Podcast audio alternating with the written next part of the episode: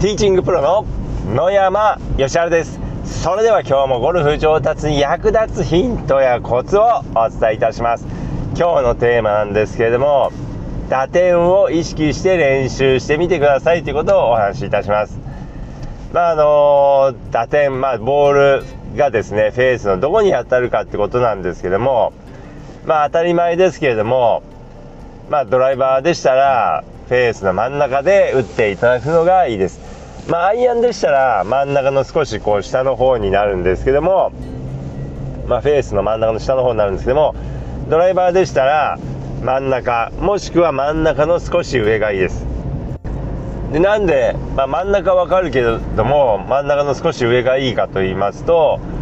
真ん中の少し上で打った方がですねバックスピンが少なくなるのでボールを飛ばすことができるということです、まあ、ですのでドライバーの場合にはフェースの真ん中もしくは真ん中の少し上で打ってください。でまあ、のどこで打ってるかっていうのをですねあの市販されているですねあのフェースに貼るシールとかですね、まあ、なければガムテープを、えフェースに貼っていただくとですねそれでもどこにボールが当たったか分かります。あんまりガムテープをですねフェースにこうペタッと隙間なく貼ってしまいますとわからないので、まあ、ちょっとこうフェースとガムテープの間にこう隙間ができる、まあ、ちょっと空気が入るような感じでふわっとこう貼っていただくとですね、まあ、それで打つとどこにボールが当たったかっていうのが分かりますので、まあ、非常にこう手軽に調べられますので是非、えー、調べていただければと思います。でじゃあ、えー、フェースのセンターに当たらなかった場合ですね、えー、何が原因かってことなんですけども、まあ、これいろいろ原因はあるんですけれども、まあ、典型的な原因についてお話しいたします。じゃあまずあのトゥー寄りに当たってしまう場合です。トゥー寄りに当たってしまう場合というのはアウトサイドインの軌道で振っている可能性が非常に高いです、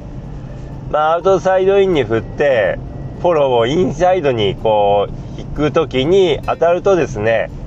先っぽ2の方に当たってしまいます。で逆にですねヒール寄りに当たってしまう場合です。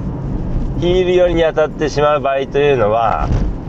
前傾角度が起き上がってるケースが多いです。前傾角度が起き上がってしまう。まあ例えばダウンスイングでお腹が前に出てしまいますと手も一緒に前に出ますのでえー、そうするとヒール寄りに、えー、ボールが当たってしまうということがあります。まあ、ヒール寄りに当たるとですね、えー、ボールがやはりこう飛びあまり、あのあまり距離を出すことができなくなってしまいます。で次に、え上の方に当たるということですね。まあ、真ん中の少し上ぐらいでしたら、まあ、非常にですねこう飛ぶポイントではあるんですけどもまあ、それよりもかなり上の方に当たってしまうとですねこう天ぷらになってしまって、まあ、距離をロスしてしまうんですけども。で天ぷらになってしまう原因というのは、えー、ダウンスイングで状態がこう突っ込んでしまっている、まあ、左に行き過ぎてしまったりとかボールにこう近づきすぎてしまっている。っていうのが、まあ、原因です。で、えー、あとはこうフェースの下の方ですね。に当たっている場合なんですけども、まあ、トップしている状態なんですけどもこれは、え前傾の角度が起き上がっているかもしくは、え右に重心がかかりすぎてボールをすくい上げすぎている、まあ、アッパーブローが強すぎる場合ですねっていうのが、え、トップしやすい、え原因になります。まああのー、まあ、あとはですねえー、まあ、左にダウンスイングでずれてしまってトップしてしまう場合というのもありますけれども、まあ、これらが主な、えー、芯に当たらない原因です。でそれら、まあ、原因を調べるのが大も大事なんですけどもまずですね、えー、打ってどこに当たったのかが自分で分かるようになっていただくといいです。まあ、練習場でしたらまあ、シールとかガムテープを貼って調べることができるんですけども、まあ、コースに行ったら、まあ、それがこう分かりませんし、まあ、練習場で毎回毎回ですねそのシールとかガムテープ貼るのもこう、まあ、めんどくさいですので、えー、打った感触でどこに当たったのかっていうのがこう分かるようになっていただくといいです。ですのでボールを打ったらですねフェースを見る前にどこに当たったのかなっていうのを予想してそれからフェースを見るようにしていただくといいです、まあ、これをですね繰り返し練習してやっていただくことによって、えー、自分の感触とですね、えー、打点が合ってきます。こういう感触の時にはここに当たってるんだなとかあこういう感触はここに当たるんだなっていうのは分かりますので、まあ、ぜひ、えー、その、えー、フェースを見る前に予想してそれからフェースを見るってことをやってみていただければと思います。でそれをやっていただければですね、えー、まあシールとかガムテープとか貼らなくてもですねどこに、えボールが当たったかっていうのがこう分かるようにやっています。でまあ今日はですね打点でお話ししましたけれどもまあこれはあの、まあ、打点だけじゃなくてですね打った感触で飛んでいく球筋を見なくてもある程度球筋を予想できるようになっていただくといいです。あのー、まあ打点だけで打感だけでですね、えー、球筋をが分かるといいです。まあ、そうするとやっぱりこう球筋コントロール、えー、しやすいっていうのもありますけれども例えばですね、え、逆光の時とかでどうしてもこう顔が上がりやすい、えー、早く目標方向を見やすいような状況でもですね、え打った感触でどこにボールが飛んだかどういう球筋が出てるのかっていうのが分かればですねあまり顔を早く上げる必要がありません。どうしてもあの逆光とかだとボールがよく見えないので早く顔を上げてボールを探そうとしてしまうんですけども、まあ、そうしますと、まあ、なかなか芯にボールが当たらなくなってしまうので、えー、あんまり顔を早く上げないようにしていただきたいんですけれども、まああのなぜ早く上がってしまうかというと球を早く見たいからです。探したいからです、まあ、ですので打感打った感触でどこに飛んだかどういう球筋が出ているのかっていうのが分かればそういった場面でもですね早く顔を上げるケースというのがなくなってきますので、まあ、ぜひですねこう打った感触で、まあ、どういう球が出たのかっていうのが分かるようになっていただくといいです。まあ、このですね球筋を見ないで打った打感だけでどんな球が出てるのかっていうのがですね、えー、分かるってことなんですけどこれ私ですね、えー、結構あのー研修生やってる時にですねこの、まあ、技術というかこの感覚がですねかなり磨かれました、まあ、研修生、まあ、ゴルフ場でプロを目指してこう、えー、まあ、ちょっと仕事を手伝ってですね練習させてもらうっていうう、ま制度なんですけども。